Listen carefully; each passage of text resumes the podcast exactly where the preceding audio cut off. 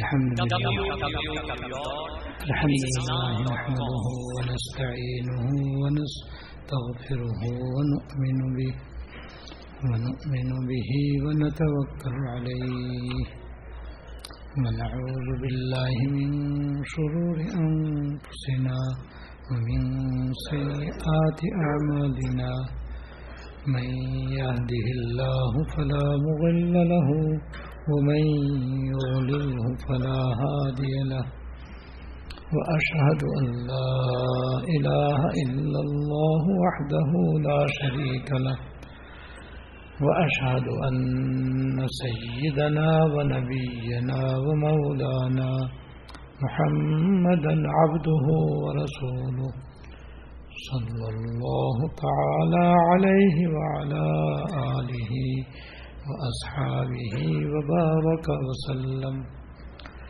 وبارك وسلم تسليما كثيرا كثيرا. أما بعد، فأعوذ بالله من الشيطان الرجيم. بسم الله الرحمن الرحيم.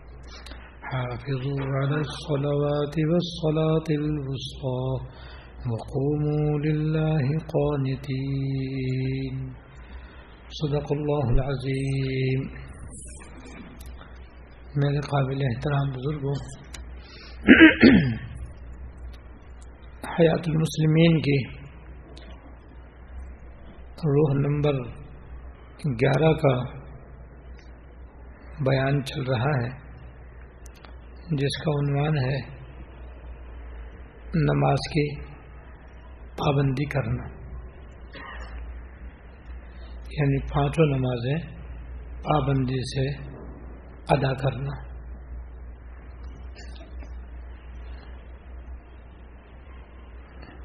اس روح میں حضرت تھانوی رحمۃ اللہ علیہ نے چار آیات اور دس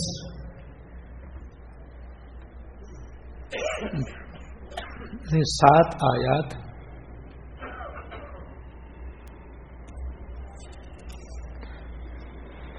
دس آیات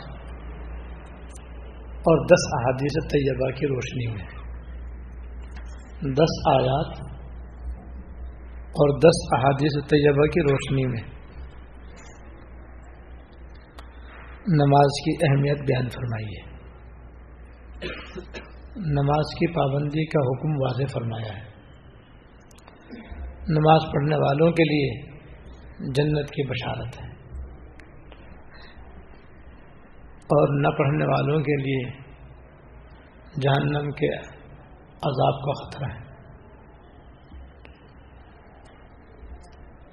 حضرت فرماتے ہیں کہ ان تمام آیات و احادیث سننے اور جاننے کے بعد بھی کیا کوئی مسلمان نماز پڑھنے میں غفلت اور سستی کر سکتا ہے؟ ہرگز نہیں۔ یعنی غفلت اور سستی بالکل نہیں کرنی چاہیے۔ اور نہایت اہتمام کے ساتھ پانچوں نمازوں کو اگر مرد ہے تو باجماعت ادا کرنی چاہیے۔ اور اگر اب خواتین ہیں تو اپنے اپنے گھروں میں، اپنے اپنے وقت میں ادا پڑھیں، ادا کرنے سے بچیں۔ اگر کوئی غفلت و کوتاہی کرے گا تو یہ اس کے لیے بہت بڑی محرومی بھی ہے اور اس کے اندر بڑے خوفناک اور ہولناک عذاب کا بھی خطرہ ہے۔ اللہ تعالیٰ توفیق عمل عطا فرمائے۔ تو یہاں پر یہ روح نمبر دس روح نمبر گیارہ پوری ہو گئی ہے، الحمدللہ۔ اس کے آخر میں یہ چاہتا ہے کہ فرض نمازوں کے علاوہ بعض نمازیں واجب ہیں۔ جیسے نماز وطر جو روزانہ پڑھی جاتی ہیں، کچھ نمازیں سنت موقع ہیں جو تقریباً بارہ ہیں اور روزانہ ہی وہ ادا کی جاتی ہیں۔ کچھ سنتیں غیر موقع ہیں اور وہ آٹھ رکعتیں ہیں۔ اور کچھ نمازیں نفل ہیں۔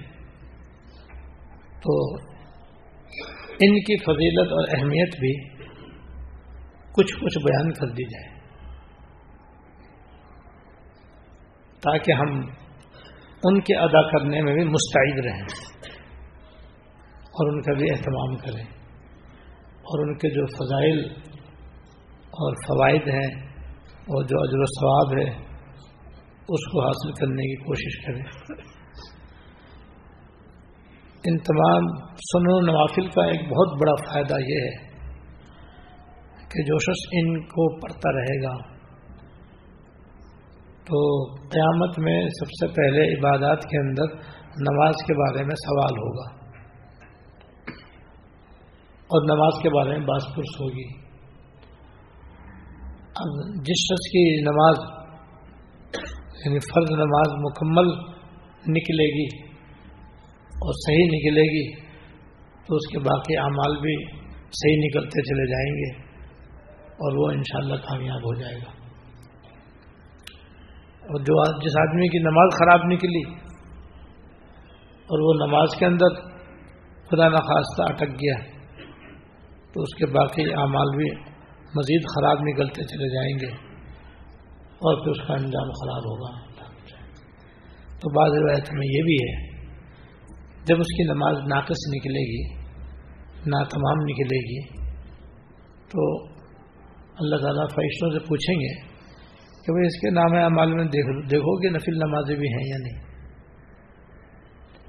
اگر ہوں گی تو ان نفل نمازوں سے، جس میں سنتیں بھی داخل ہیں، اس کے فرض نمازوں میں جو کمی رہ گئی ہوگی، جو کوتاہی رہ گئی ہوگی، وہ دور کر دی جائے گی اور اس کمی کو ہوتا ہے کہ نوافل سے تلافی کر دی جائے گی۔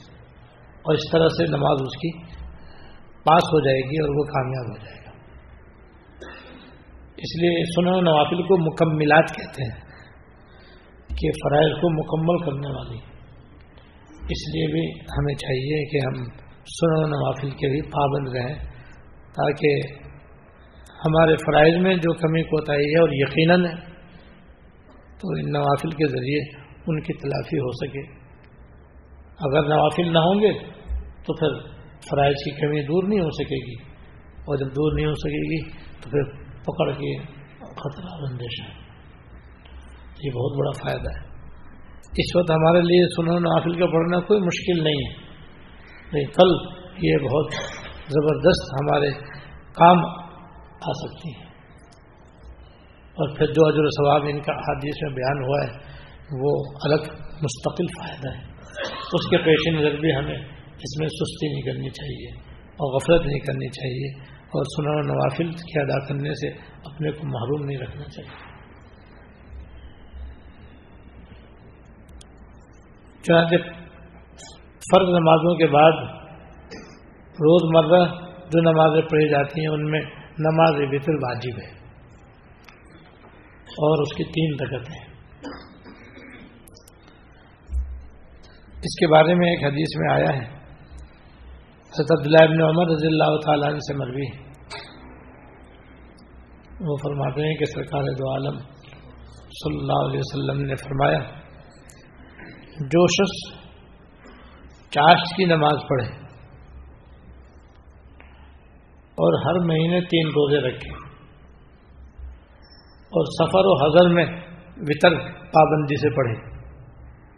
تو اس کے لیے شہید کا ثواب لکھ دیا جاتا۔ ہے تو اس کے لیے شہید کا ثواب لکھ دیا جاتا۔ ہے تو چاش کی بھی یہ فضیلت ہوئی جو کہ نفل ہے، اور وطر کی بھی یہ فضیلت ہوئی جو کہ واجب ہے۔ اسی لیے وطر جو ہیں وہ بڑے ضروری ہیں، اور پابندی کے ساتھ انہیں پڑھنا چاہیے۔ جس آدمی کو رات کے آخری آخری حصے میں اٹھنے کا یقین ہو اور اٹھنے کا معمول ہو، اس کے لیے افضل یہ ہے کہ وطر رات کے آخری حصے میں پڑھے۔ تحجد کے بعد سنتوں سے پہلے، فجر کی سنتوں سے پہلے۔ اور جس شخص کا اٹھنے کا معمول نہ ہو یا اٹھنے کا یقین نہ ہو اندیشہ ہو کہ معلوم نہیں آنکھ کھلے گی یا نہیں کھلے گی، اس کے لیے پڑھ کر سونا بہتر ہے۔ اس کے لیے بہتر یہ ہے کہ وطر پڑھ لے، بعد میں سوئے۔ اس لیے کہ تعجد میں اٹھنا تو نفل کے درجے میں۔ وطر کی نماز واجب ہے۔ نفل کے خاطر اگر اس نے وطر قضا کر دیے تو یہ خسارے کا سودا ہے اور نقصان کا سودا ہے۔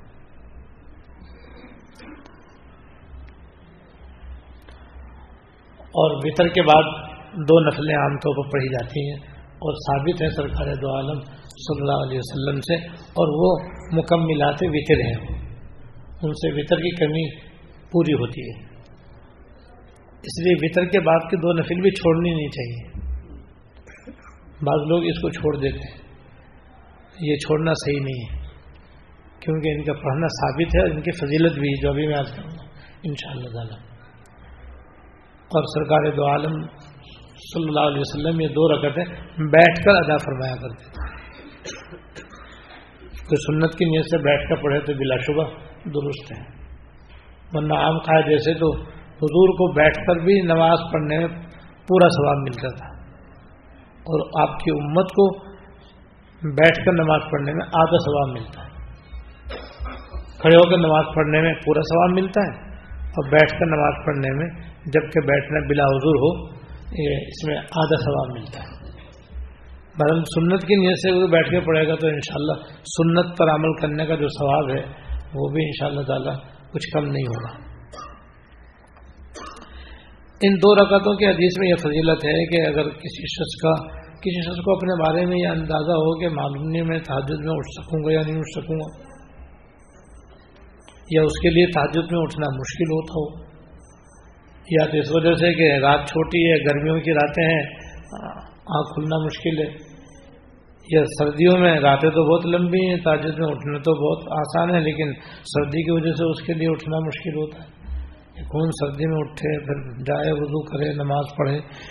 گرم گرم لحاف، گدا، گرم تکیا، اس کو بڑا اچھا لگ رہا ہے۔ اس وجہ سے چلو، کسی کے لیے تاجد میں اٹھنا مشکل ہو رہا ہے۔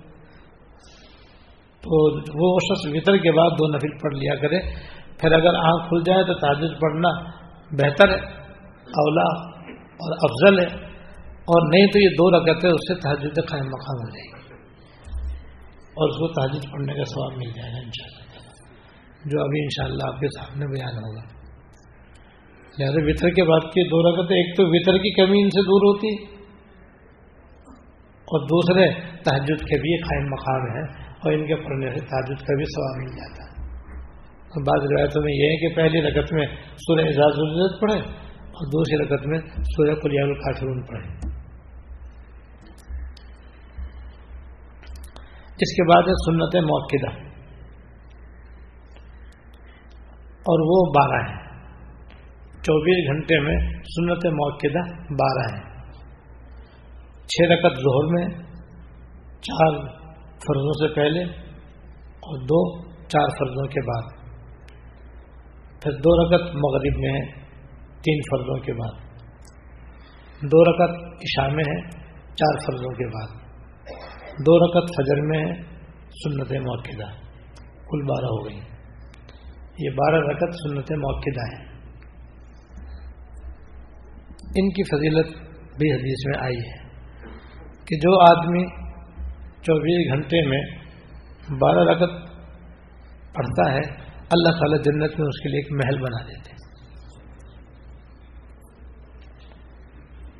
تو ایک تو محل بننا اور پڑھنے والے کو انشاءاللہ محل ملنا، کتنی بڑی فضیلت، تو روزانہ پڑھیں گے تو روزانہ ایک محل تیار ہوگا۔ دنیا کا محل بھی روزانہ نہیں بنتا۔ بڑے سے بڑے بادشاہ کا بھی روزانہ محل نہیں بن سکتا۔ لیکن بار اگر سنت موقع تھا پابندی کے ساتھ پڑھنے والے کو روزانہ ایک محل جنت کے اندر تیار ہوتا رہے گا۔ کتنی بڑی فضیلت ہے۔ اور پھر یہ بھی مکمل فرض ہیں۔ فرض نمازوں کی کمی اس سے پوری کی جاتی ہے اور کمی کو ہے کو ان سے دور کیا جاتا ہے۔ اور آٹھ رکعت سنت غیر موقع ہیں۔ چار اثر سے پہلے، چار عشاء سے پہلے۔ ان کا بھی اہتمام کرنا چاہیے۔ اثر سے پہلے اور زور سے پہلے چار کا سننے زوال بھی ہے وہ نفل ہے عشاء سے پہلے، عشاء کے بعد بھی چار رکعت نفل ہیں۔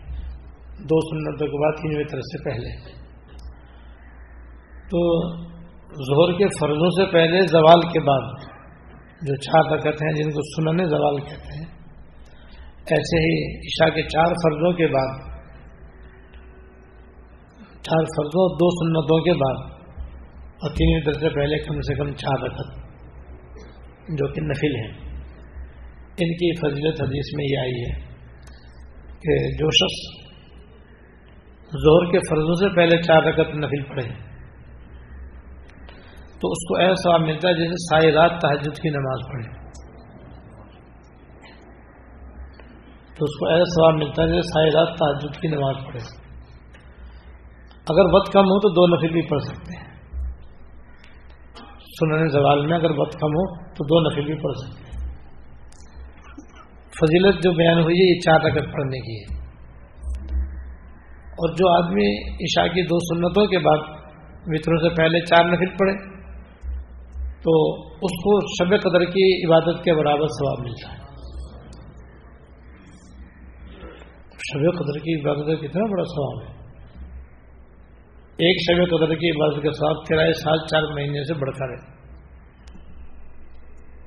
خیر من الف شہر اللہ پاک نے اس کو فرمایا کہ شب قدر کی عبادت کے ایک ہزار مہینوں کی عبادت سے بڑھ کر ہے بہتر ہے اور ایک ہزار مہینوں میں تیس ہزار راتیں ہوتی ہیں۔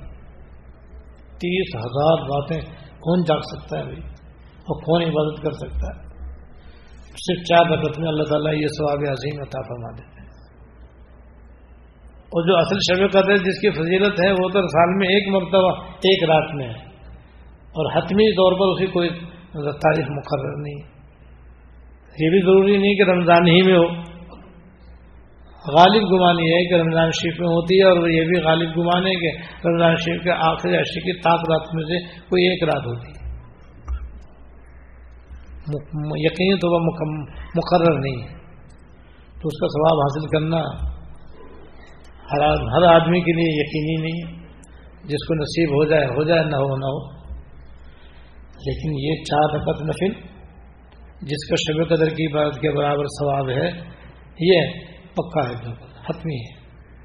جو شخص بھی روزانہ یہ چار رکعت نفل پڑے گا، انشاءاللہ اس کو شب قدر کے برابر عبادت کرنے کا ثواب ملے گا۔ تو ایک تو یہ بہت بڑا ثواب اس کا، جس کا تقاضا ہے کہ آدمی عمر بھر اس کا پابند رہے۔ دوسرا یہ کہ یہ تحجد قائم مقام ہے۔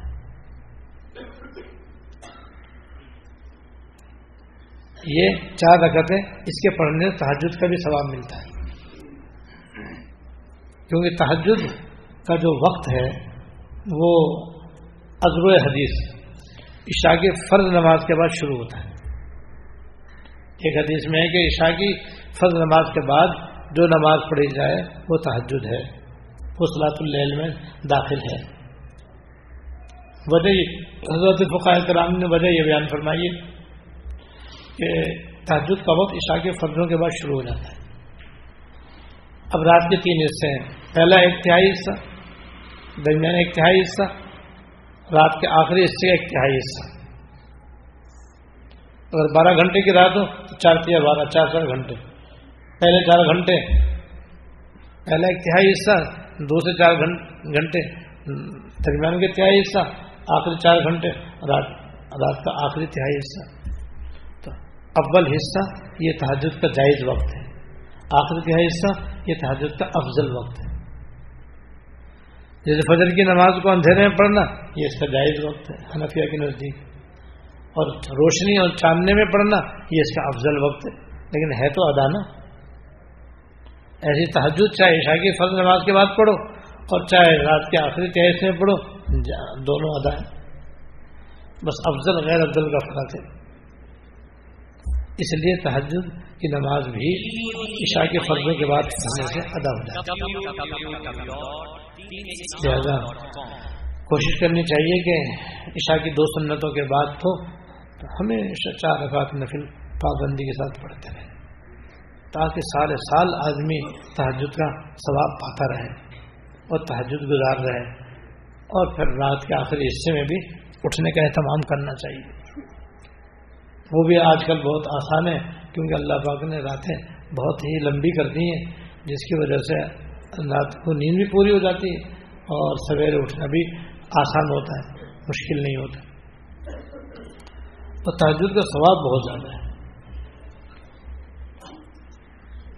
چنانچہ ایک حدیث میں ہے، لیکن تاجد کا ثواب بتانے سے پہلے میں ایک دو چیزیں اور بتلا دوں، جو ہم روزانہ اپنا معمول بنا لیں۔ اس سے اور مزید ہم ثواب کے انشاءاللہ مستحق ہو سکتے ہیں۔ ایک تو یہ ہے کہ ہم باوضو سونے کی عادت ڈالیں۔ با تہارت با تہارت سونے کی عادت ڈالیں۔ جب بھی سوئیں تو با تہارت سوئیں۔ اس کی بھی الگ سے فضیلت ہے۔ اور وہ فضیلت یہ ہے کہ جب کوئی بندہ بات بستر پہ لیٹتا ہے اور سوتا ہے۔ تو ایک فرشتہ اس کے جسم کے کپڑوں کے ساتھ لیٹ جاتا ہے۔ یعنی اس کے ساتھ ہی وہ بھی لیٹ جاتا ہے۔ سونے والا سو جاتا ہے، وہ جاگا رہتا ہے۔ اور رات میں جب کبھی بھی اس کی آنکھ کھلتی ہے تو وہ فرشتہ اس کے لیے دعا کرتا ہے کہ اے اللہ اس کی بخشش فرما دے، یہ پاک ہو کر کے سویا جب بھی وہ کروٹ لیتا ہے، تو ہر کروٹ پہ فرشتہ یہ دعا کرتا ہے کہ اللہ اس کی بخشش فرما، یہ پاک سویا ہے۔ سویا اور پاک ہونے کا مطلب یہ کہ یا تو وضو کر کے سو یا تیمم کر کے سو۔ لو مسئلے حل ہو گیا۔ بھائی بہت سے بہت کسی کو بہانا ہو سکتا ہے تو وضو کا ہو سکتا ہے کہ بھائی سردی میں کون وضو کرے؟ حالانکہ کوئی وضو کرنا بھی کوئی مشکل کام نہیں۔ اور اب تو ماشاء اللہ ہمارے یہاں تو دار طلبا کے اندر بھی سب جگہ گیزر لگے ہوئے گرم پانی سے وضو کرنا کیا مشکل ہے؟ جہاں کہیں بھی ٹھنڈا پانی ہوتا ہے، سردی ہوتی ہے تو گرم پانی بھی تو سب جگہ ہوتا ہے۔ گھروں میں بھی ہوتا ہے، مسجدوں میں بھی ہوتا ہے۔ تو وضو کرنا تو کوئی مشکل کام نہیں ہے، لیکن چلو بھائی، مان لو تھوڑی دیر کے لیے کوئی اتنا کمزور ہے کہ بھائی اس کے لیے اس وقت وضو کرنا مشکل ہے۔ تو نہ صحیح، تیمم تو کر سکتے ہو۔ تیمم کرنا تو کوئی مشکل نہیں ہے۔ تیمم تو پانی سے نہیں ہوتا۔ وہ تو مٹی سے ہوتا ہے، ماربل پہ ہو جاتا ہے، ٹائل پہ ہو جاتا ہے، سیمنٹ پہ ہو جاتا ہے، کچی دیوار پہ ہو جاتا ہے، پکی دیوار پہ ہو جاتا ہے، پتھر پہ ہو جاتا ہے۔ تو ضربت ضربت ضربت الدین مال مرفقین تیمم کرنے کا نام تو تیمم کر کے سونا بھی پاک سونا ہے۔ کتنا آسان ہے۔ اب دین یوسم یہ ہے کہ دین اتنا آسان ہے۔ کہ اگر کوئی عمل کرنا چاہے تو اس میں کوئی دشواری نہیں۔ بس ہاں یہ تیمم ایسا ہے کہ اس سے آپ قرآن شریف کے ہاتھ نہیں لگا سکتے۔ اور اس سے نماز نہیں پڑھ سکتے۔ لیکن یہ بھی ثابت ہے، سنت سے۔ درست ہے یہ۔ بھی لہٰذا باتحارت سونے کا اہتمام کریں۔ وضو کر سکیں تو بہت بہتر، نہ کر سکیں تو تیمم کرنے کی عادت ڈال لیں۔ دن میں بھی، جس وقت بھی کہیں وضو کرنا ہو، لیکن اب اس وقت وضو کرنے کا موقع نہیں ہوتے ہم کر من سبق پڑھنے کے لیے جا رہے ہیں، اب وضو ٹوٹ گیا۔ اب وضو کرنے کے لیے جائیں تو بہت دیر ہو جائے گی، بس جلدی سے تیمم کر لو۔ تیمم کر کے بھی سبق پڑھ سکتے ہیں، تیمم کر کے بھی تکرار کر سکتے ہیں، تیمم کر کے بھی مطالعہ کر سکتے ہیں۔ لیکن قرآن شریف کے ہاتھ نہیں لا سکتے۔ اس کے لیے وہی شرائط ہیں جو اپنی جگہ پر مقرر ہیں کہ پانی کے استعمال کرنے کی قدرت نہ ہو تو پھر وہ تیمم درست ہوگا اور پھر اس تیمم سے قرآن شریف کو ہاتھ لگانا جائز ہوگا۔ نمبر دو، جب بستر پہ جائیں تو تحجد کی نیت کر کے لیٹیں کیونکہ ایک حدیث میں یہ ہے کہ جو آدمی بستر پر آیا اور اس نے یہ نیت کی کہ میں رات کو اٹھ کر تحجد پڑھوں گا اور پھر نیت کر کے سویا، لیکن ایسی گہری نیند آئی کہ فجر کی اذان پہ آنکھ کھلی۔ تو اس کے نام میں اعمال میں تحجد پڑھنے کا ثواب لکھ دیا جائے گا۔ تو خالی نیت کا بھی کتنا ثواب ہے؟ تحجد تو پڑھی نہیں، اور نام اعمال میں مفت میں تحجد کا ثواب لکھ دیا گیا۔ دوسرے یہ کام کریں کہ سونے سے پہلے تحجد کی نیت کر لیں۔ اور حضرت مسلم رضی اللہ تعالیٰ نے یہ فرماتے ہیں کہ حضور کے سرانے مسلح بھی رکھا رہتا تھا۔ تو آپ بھی اس سنت پہ عمل کرنے کے لیے اپنا مسلح اپنے قریب رکھ لیں۔ اور سونے سے پہلے آنکھوں میں سرما لگانے کی عادت ڈالیں۔ یہ سنت آج کل متروک ہو گئی ہے۔ یہ سنت آج کل متروک ہو گئی ہے۔ یعنی اب یہ مردہ ہو گئی سنت۔ یعنی اس پہ لوگوں کا عمل نہیں رہا اللہ ماشاء اللہ اس کو زندہ کرنے کی ضرورت ہے۔ ہے تو سنت غیر موقع لیکن ہے تو صحیح سنت۔ لہٰذا اس سنت کو زندہ کرنا چاہیے۔ جو سنت کو زندہ کرے گا، ثواب ملے گا۔ حدیث میں آتا ہے کہ آپ کی ایک سرمے دانی تھی جو آپ سونے سے پہلے تین تین سلائی ایک آنکھ میں لگاتے تھے۔ تین سلائی پہلے دائیں آنکھ میں، پھر تین سلائی بائیں آنکھ میں اور آپ نے افسر بیان فرمائی کہ سرما لگانے سے بینائی صاف ہوتی، پلکیں بڑھتی دونوں کی ضرورت ہے۔ پلکوں کا بڑھنا یہ خوبصورتی کی علامت ہے اور بینائی کا روشن اور صاف ہونا یہ ہر آدمی کی اپنی ضرورت ہے۔ لہذا اس سنت پہ عمل کرنا چاہیے۔ سرما چاہے کالا ہو یا پیلا ہو، دونوں سے سنت ادا ہو جاتی ہے۔ اسمت سرما اس کی زیادہ فضیلت حدیث میں آئی ہے اسمت اور یہ عموماً پیلا پیلا ہوتا ہے۔ تو اسمت بھی لگا سکتے ہیں اور سیاہ سرما بھی لگایا جا سکتا ہے، دونوں کو ملا کر بھی لگا سکتے ہیں۔ بہرحال اس سنت پر بھی عمل ہونا چاہیے۔ اس کے بعد جب بستر پر لیٹیں تو دو کام کریں۔ نہیں تین کام کریں۔ نمبر ایک تصویر فاطمی پڑھیں۔ تصویر فاطمی جو حضرت والسلام نے حضرت علی فاطمہ رضی اللہ تعالی عنہما کو تلقین فرمائی تھی، جس کا بڑا ثواب ہے۔ اور بہتر یہ ہے کہ چاروں کل اور آیت الکرسی ایک مرتبہ پڑھ کر اپنے ہاتھوں پر دم کر کے جسم پر پھیر لیں۔ یہ عمل تین دفعہ کریں۔ بعض روایتوں میں تین صورتیں ہیں۔ کل اللہ معبت ہیں بس یہ تین دفعہ پڑھیں اور تین دفعہ اپنے ہاتھ جسم پر دائیں بائیں پھیر لیں۔ اور تیسرا یہ کہ قبلہ رخ ہو کر سوئیں۔ قبلہ رخ ہو کر کے سوئیں۔ اب تصویر فاطمی یا کوئی سا بھی ذکر، اس کی فضیلت اور صورت آپ نے یہ پڑھ لی یا کوئی اور صورت پڑھیں جیسے سورہ ملک پڑھ لیں یا سورہ دخان پڑھ لیں۔ سورہ دخان کوئی رات کو پڑھے تو صبح تک ستر ہزار فرشتے اس کے لیے مغفرت کی دعا کرتے سورہ ملک سونے سے پہلے پڑھے تو یہ قبر کے عذاب سے بچانے والی ہے نجات دینے والی ہے۔ اور خاص کوئی سی بھی سوت پڑے اس کی یہ فضیلت ہے کہ اللہ تعالیٰ اس کے لیے ایک فرشتے کو پہرے دار مقرر کر دیتے ہیں۔ چوکی دار بنا کر اس کے لیے مقرر کر دیتے ہیں، جو صبح تک اس کی حفاظت کرتا ہے ہر موزی چیز سے۔ جو آدمی بستر پر آئے اور سونے سے پہلے قرآن شریف کوئی صورت پڑھ لے، چاہے ایک مرتبہ کلو اللہ پڑھ لے، یا سورہ ملک پڑھ لے، یا جو بھی چاہے پڑھ لے۔ اس کی فضیلت یہ ہے کہ ایک پہرا سائے، ایک فرشتہ سائے رات اس کا پہرا دے گا اور اس کی حفاظت کرے گا۔ ہر موزی چیز سے کوئی ایزا دینے والی چیز، سانپ، بچھو، جن، پن کوئی اس کے ساتھ نہیں، اس کے پاس نہیں آئے گا ان شاء اللہ سائے رات وہ فرشتے کی حفاظت میں رہے گا۔ اور ذکر کرنے والے کے لیے یہ جس میں سورج یہ سب چیزیں ذکر میں بھی داخل نہیں ہیں۔ ایک حدیث میں ہے کہ جو آدمی بستر پر آئے اور اللہ کا ذکر کرنے لگے۔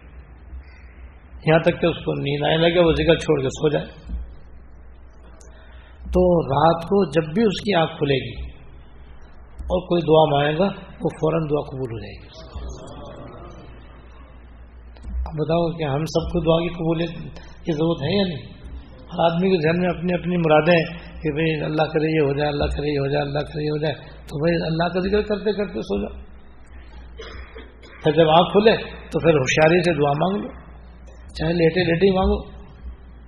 چاہے لیٹے لیٹے مانگ لو۔ تو وہ لیٹے لیٹے بھی دعا قبول ہو جائے گی آپ کی ذکر کی برکت سے۔ اور کبھی لگا ہو گیا سونے کی کوشش کرو۔ یہ سنت ہے۔ دائیں کروٹ پہ اور سیدھا ہاتھ یوں رکھ لو، چاہے تھوڑی دیر کے لیے رکھو، یوں رکھ لو ہاتھ اور قبلے کی طرف سو جاؤ۔ اب بعض لوگ یہاں پر یہ حضور بتلاتے ہیں کہ بھائی، ہم کیسے سوئیں ہمارے تو چرپائی کا رخ ہی ایسا ہے کہ وہاں قبلے کی طرف ہو ہی نہیں سکتے۔ چرپائی نہیں گھوم سکتے، آپ تو گھوم سکتے ہو۔ آپ چرپائی کیوں تابع ہو رہے ہو؟ وہ تو تمہارے تابع تم اسے کیوں تابع ہو رہے ہو؟ بہت بہت یہ ہوگا نا کہ جہاں چرپائی کا سراہنا ہے، وہاں آپ کے پیر ہوں گے۔ اور جہاں چرپائی کا پائتی ہے وہاں آپ کا سر ہوگا، تو اس میں کیا ہوگا؟ لہذا آپ چرپائی کی تعلیم مت رہو چرپائی کو اپنے تابع رکھو۔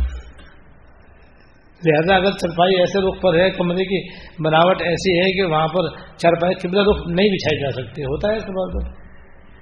تو اس کی پرواہ نہیں کرو۔ آپ اپنے تکیہ گھما لو۔ آپ دائیں بائیں اس طرح ہو کر کے سو جاؤ کہ جہاں تک ہو سکے بآسانی قبلہ رخ ہو سکے تو بہتر ہے۔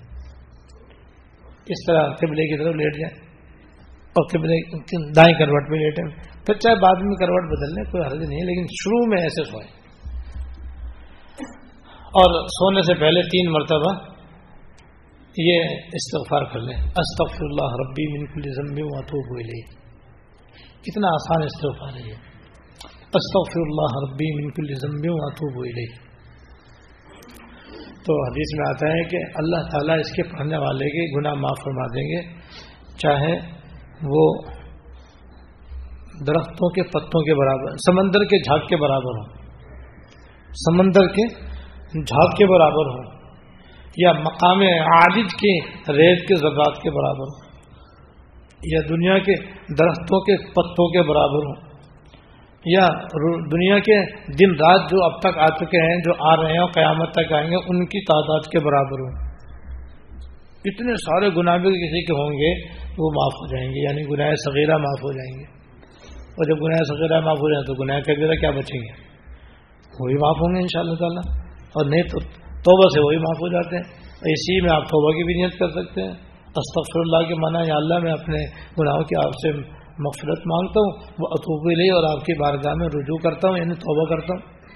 تو آپ تو اطوبی لے جب کہیں تو نیت کر لیں کہ اللہ میں اپنے کبیرہ، صغیرہ، ہر قسم کی گناہوں کی آپ سے معافی مانگتا ہوں۔ تو اسی میں نیت کرنے سے استغفار بھی ہو جائے گا، توبہ بھی ہو جائے گی۔ تو صغیرہ بھی معاف ہو جائیں گے، کبیرہ بھی معاف ہو جائیں گے۔ اور موت جو ہے نیند جو ہے، موت کی بہن ہے۔ ہو سکتا ہے اس کی بڑی بہن بھی آ جائے۔ تو پھر توبہ کر کے سو گئے تو فائدہ ہوا کہ نہیں ہوا؟ کیونکہ توبہ سے یہ فائدہ ہوتا ہے کہ پچھلے سارے گناہ معاف ہو جاتے ہیں۔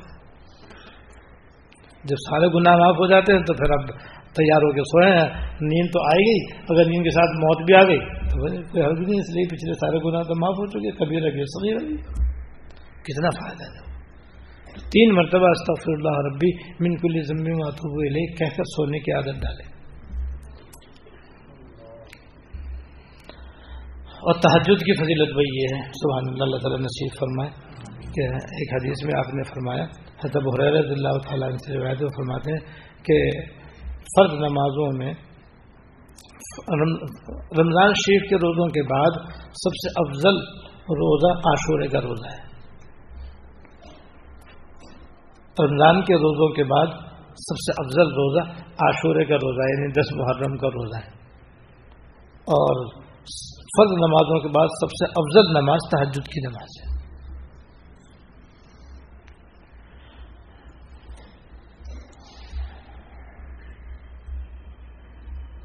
اسما بنت یزید رضی اللہ تعالیٰ عنہ سے مروی ہے کہ سرکار دو عالم صلی اللہ علیہ وسلم نے فرمایا کہ جب قیامت کے میدان میں اولین و آخرین جمع ہوں گے یعنی تمام حضرت آدم علیہ السلام سے لے کر قیامت تک آنے والے سارے انسان جمع ہوں گے، تو اللہ تعالیٰ کی طرف سے ایک اعلان کرنے والا اعلان کرے گا کہ وہ لوگ کہاں ہیں جن کے پہلو بستروں سے الگ رہتے تھے۔ وہ لوگ کہاں ہیں جن کے دنیا میں رات کو ان کے پہلو بستروں سے الگ رہتے تھے یعنی تحجد پڑھتے تھے۔ وہ لوگ کہاں ہیں؟ کھڑے ہو جائیں۔ اعلان سنتے ہی تھوڑے سے لوگ کھڑے ہوں گے، کیونکہ اس مجمع کے دوار سے تھوڑے ہوں گے وہ۔ ان کے بارے میں حکم ہوا کہ تم تو بغیر حساب کی جنت میں چلے جاؤ۔ پھر باقی لوگوں کے حساب کا حکم جاری ہوگا کہ ان کا حساب لیا جائے۔ اب تحجد پڑھنے کا یہ سوال ہے بھائی۔ یہ اس میں اشارہ تھا تو جاپا جنوب مغازی یا دونوں ربم خوف و تمام وہ مارا جتنا اس کی طرف اشارہ ہے کہ جو اللہ کے خاص و خاص بندے ان کی شانی ہے کہ ان کے پہلو بستروں سے الگ رہتے ہیں۔ اور امید و بیم کے ساتھ اپنے پروردگار کو وہ پکارتے ہیں۔ اور جو کچھ ہم نے ان کو دیا ہے اللہ کے راستے میں خرچ کرتے ہیں۔ فلاں تعلم نفس الماخیل ہوں کوشش نہیں جانتا کہ اللہ پاک نے ان کے لیے آؤں گی ٹھنڈا کا کیا کیا سامان پوشیدہ کر رکھا ہے۔ جزام بما خان عملون یہ ان کے اعمال کا سلا اور بدلا ہے۔ اس کا ایک بلا ایک سلا، اس حدیث میں بیان کیا گیا کہ تاجر پڑھنے والوں سے کہا جائے گا کہ تم تو بغیر حساب کی جنت میں چلے جاؤ اب جو آدمی چاہتا ہے کہ میرا آخرت میں حساب نہ ہو، وہ تاجر کے لیے تیار ہو جائے۔ تاجر پڑھنا کوئی مشکل نہیں ہے۔ میں نے شور یاد کر دیا کہ سونے سے پہلے ہی پڑھ سکتے ہیں، سونے کے بعد ہی پڑھ سکتے سونے سے پہلے پڑھنا بھی تعجد ہے، سونے کے بعد ہی پڑھنا تعجد ہے۔ پہلے تو پڑھنے کی عادت ڈال ہی لیں بعد میں اٹھنے کی بھی کوشش کرنی چاہیے۔ ایک حدیث میں ہے۔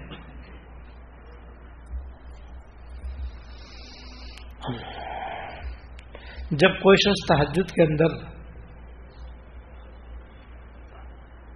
قرآن کی تلاوت اتنی آواز سے کرتا ہے کہ قریب کے لوگوں کو سنائی دے اور کسی سونے والے کی نیند میں خلل نہ آئے۔ یعنی ہلکی ہلکی آواز سے قرآن شریف کی تلاوت کرتا ہے، تو ملائکہ اس کے پیچھے آ کر کے نیت بانے کھڑے ہو جاتے ہیں اور اس کی تلاوت سننے لگتے ہیں۔ اور اس گھر میں، قرب و جوار گھروں میں جو نیک جنات ہوتے ہیں، وہ بھی آ کر کے اس کے پیچھے نماز میں شریک ہو جاتے ہیں اور وہ بھی اس تلاوت سننے لگتے ہیں۔ اور جو سرکش شیاطین اور جنات ہوتے ہیں، وہ اس کی تلاوت کی آواز سن کر ہی بھاگ جاتے ہیں۔ اس گھر سے ہی بھاگ جاتے ہیں اور قرب و جوار کے دیگر گھروں سے ہی بھاگ جاتے ہیں۔ اور اللہ تعالیٰ اس تاجر پڑھنے والے گھر کے اوپر نور کا ایک خیمہ بنا دیتے قبا خیمہ اس کے چھت کے اوپر لگا دیا جاتا ہے، جس کی چمک آسمانوں تک پہنچتی ہے۔ اور ملائکہ جب آسمان سے زمین کی طرف آتے ہیں، تو وہ اس خیمے کو دیکھ کر اپنے راستے کا تعین کرتے ہیں۔ جیسے سمندر کے اندر پانی کے جہاز والے، کشتی والے چاند ستاروں سے اپنے راستے کا تعین کرتے ہیں۔ ہمیں ادھر جانا ہے، ادھر جانا ہے، ادھر جانا ہے، ادھر جانا ہے۔ اس ستاروں سے اپنے راستے اور اپنی منزل طے کرتے ہیں، متعین کرتے ہیں۔ ایسے فرشتے جب آسمان سے آتے ہیں تو اس خیموں کو دیکھ کر کہتے ہیں، بھائی، ہمیں ادھر جانا ہے اس خیمے سے۔ وہ کہتے ہیں ہمیں اس طرف جانا ہے بھائی۔ اور جب اس کا انتقال ہو جاتا ہے تو وہ خیمہ اٹھا لیا جاتا ہے۔ تو دنیا کے آسمان والے دوسرے آسمان والوں سے پوچھتے ہیں کہ بھائی وہ خیمہ نظر نہیں آ رہا، کیا بات ہے؟ اس کا انتقال ہو گیا۔ وہ کہتے ہیں ہاں بھائی، اس کا انتقال ہو گیا۔ تو پھر فرشتے قیامت تک اس کے لیے مغفرت کی دعا کرتے ہیں۔ اللہ، قیامت تک فرشتے اس کے لیے دعائیں مغفرت کرتے رہتے ہیں۔ اور جب اس کا انتقال ہوتا ہے، تو قرآشی ایک بہت ہی خوبصورت شکل میں ہو کر وہ میت کے کفن میں اس کے دل کے پاس آ جاتا ہے اور اس کے ساتھ چلا جاتا ہے، ساتھ رہتا ہے۔ یہاں تک کہ اس کو دفنا دیا جاتا ہے۔ دفنانے کے بعد جب قبر کے اندر منکر نکیر آتے ہیں، تو یہ قرآن کریم میت کے اور منکر نکیر کے درمیان حائل ہو جاتا ہے۔ منکر نکیر کہتے ہیں، بھائی، ہٹ، ہم اس سے سوال جواب کریں گے۔ ایک طرف ہو میں ہم سوال جواب کریں گے۔ دو کہتے ہیں، خدا رب کعبہ قسم، میں اس سے الگ نہیں ہوں گا۔ یہ دنیا میں میری تلاوت کیا کرتا تھا؟ مجھ سے محبت کرتا تھا۔ میں اس سے محبت کرتا ہوں، اللہ تعالیٰ اس سے محبت کرتے ہیں، میں اس سے کیسے الگ ہو جاؤں؟ تمہیں اگر سوال جواب کرنا ہے تو اسی حالت میں کر لو بھائی۔ مگر میں اس کے پاس سے اب الگ نہیں ہوں گا۔ جب تک میں اس کو جنت میں نہیں داخل کروں گا۔ اسی حالت میں من کر سوال جواب کرتے ہیں اور سوال جواب کر کے وہ چلے جاتے ہیں تو پھر قرآن شریف میت سے کہتا ہے کہ دیکھ بھائی میں وہی ہوں جو تو دنیا میں مجھے پڑھا کرتا تھا اور دل کو میرے مطابق عمل کیا کرتا تھا، یہ بھی یاد رکھنا پڑھنے کے ساتھ ساتھ عمل کرنا بھی کہتا بھائی تو بے فکر ہے اب تجھے گھبرانے کی کوئی بات نہیں، میں تیرے ساتھ ہوں۔ اور میں بھی جاتا ہوں اللہ پاک کے پاس اور تیرے لیے وہاں سے آرام و راحت کا سامان لے کے آتا ہوں۔ پھر وہ اللہ تعالیٰ کی بارگاہ میں جاتا ہے اور عرض کرتا ہے اللہ میں فلاں بندی کے پاس سے آیا ہوں، اس کو آرام و راحت کا سامان چاہیے، تو بن جانب اللہ حکم ملتا ہے، دے دیا جائے۔ تو وہاں سے وہ گدے، تکیے، غلیچے اور قالین کیا کیا سامان لے کر کے آتا ہے اور چھٹے آسمان کے فرشتے بھی اس کے ساتھ آتے ہیں پہنچانے کے لیے۔ قبر میں آ کر کے اس سے کہتا ہے، بھائی، اب تو ایک طرف ہٹ جا، یہ ہم سامان تیرے لیے لائے بچھا دیں۔ تو اس کے موٹے ریشم کا قالین جو ہے اس کے نیچے بچھایا جاتا ہے اور چار سو سال کی مسافت پر قبر کو کشادہ کر دیا جاتا ہے۔ اور جہاں تک نظر جاتی ہے، بس اس کے لیے قالین بچھا دیے جاتے ہیں جو مشک سے بھرے ہوئے ہوتے ہیں۔ اور باریک ریشم کے گاؤں تکیے گدے اور تکیے وہ سب اسے خبر میں لگا دیے جاتے ہیں۔ اور دو چراغ قبر کے اندر جلائے جاتے ہیں۔ ایک چراغ اس کے سرحانے ایک اس کے پیروں کے ساتھ جو قیامت تک نہیں بجیں گے۔ اور قرآن شریف سے کہتا بھائی اب تو سو جا اور دو چمیلی کے پھول جنت سے لا کر کے اس کے ناک کے پاس رکھتے ہیں کہ بھائی اب تو اس کی خوشبو سونگتا رہے قیامت تک انہیں خوشبو کم نہیں ہوگی۔ اور یہ قرآن شریف اس کے گھر والوں کی بھی خبر گیری کرتا ہے۔ گھر جا کے دیکھتا ہے کون کون قرآن شریف پڑھ رہا ہے، کون کون اس پہ عمل کر رہا ہے، کون کون نہیں کر رہا۔ اور کوئی پڑھتا ہے، عمل کرتا ہے تو آ کر اس کے تو بے فکر رہے بھائی تیرے گھر والے بھی صحیح چل رہے ہیں۔ بے فکر رہے۔ اور اگر خدا نخواستہ وہ قرآن کو چھوڑ دیتے ہیں، دین کو چھوڑ دیتے ہیں فاصل و فاجر ہو جاتے ہیں، تو پھر وہ آ کر کہتا ہے کہ بھائی میں دعا کرتا ہوں، اللہ تعالیٰ تیرے گھر والوں کو ہدایت یہ ہے تحجد پڑھنے کا، قرآن شریف پڑھنے کا ثواب۔ اتنے بڑے ثواب خاطر تو ہمیں قربانی دینی چاہیے، کہ تحجد پڑھنی چاہیے۔ اور آج کل آخری سب میں پڑھنا کوئی مشکل نہیں ہے، اس لیے آخری سب میں بھی اٹھنے کا اہتمام کرنا چاہیے۔ اس کا آسان طریقہ یہی ہے کہ کھانا جلدی کھا لیں۔ رات کو کھانا جلدی کھائیں۔ ذرا کم کھائیں۔ پانی بھی کم پئیں۔ زیادہ نہ پئیں۔ پھر جلدی سوئیں۔ اور سونے سے پہلے سورہ کہف کی آخری آیتیں پڑھیں۔ اور نیت کریں گے اتنے بجے مجھے اٹھ رہا ہے، مثلاً پانچ بجے۔ آج کل پانچ بجے اٹھو، تب بھی پون گھنٹہ کیا، بلکہ تقریباً ایک گھنٹہ تحجد کا باقی رہتا ہے۔ ساڑھے پانچ بجے بھی اٹھے، تب بھی آدمی تحجد بڑی آسانی سے پڑھ سکتا ہے ان شاء اللہ تعالیٰ۔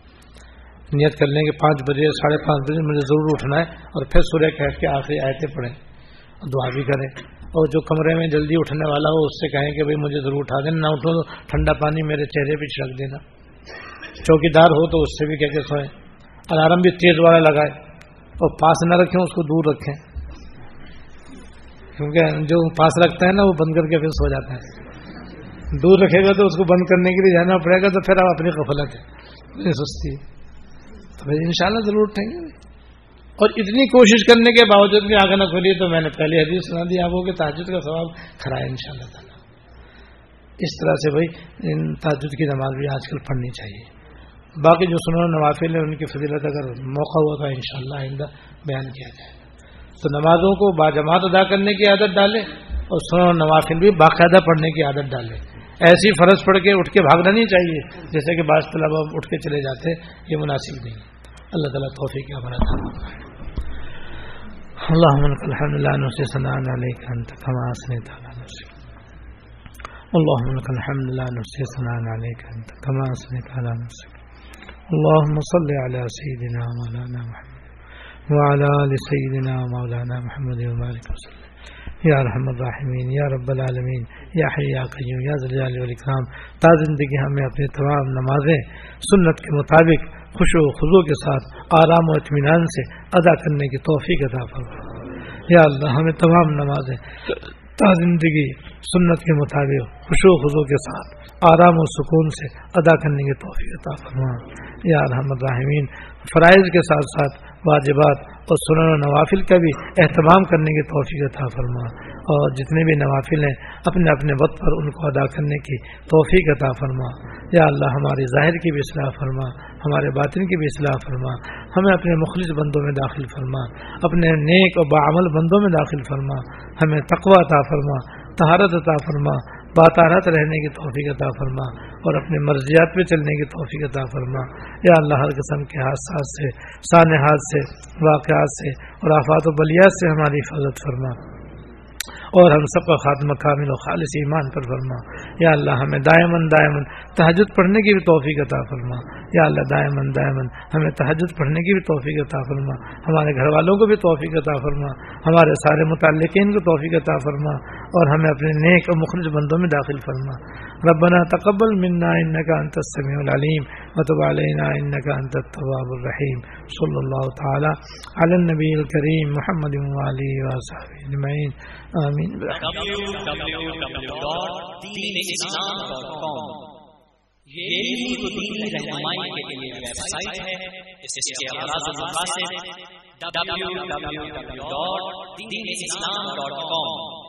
اسلامی تعلیمات کو دنیا بھر کے مسلمانوں تک پہنچانا ہے اور اس کے ساتھ اثر حاضر کے جدید مسائل جن کا تعلق زندگی کے کسی بھی شعبے سے اور اس کے بارے میں قرآن سنت کی روشنی میں صحیح رہنمائی کرنا ہے۔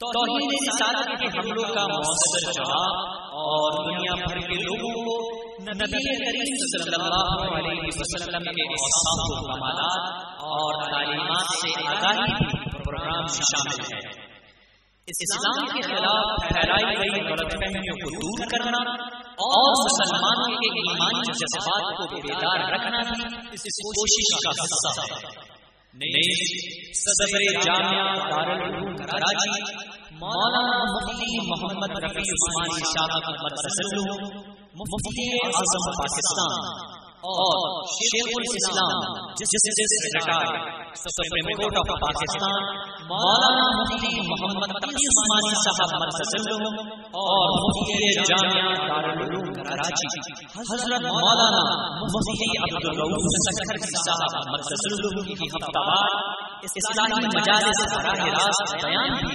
اور دیگر علماء پاک و ہند کی تقاریر بھی۔ اب انٹرنیٹ پر اس ویب سائٹ پر سنی جا سکتی ہے۔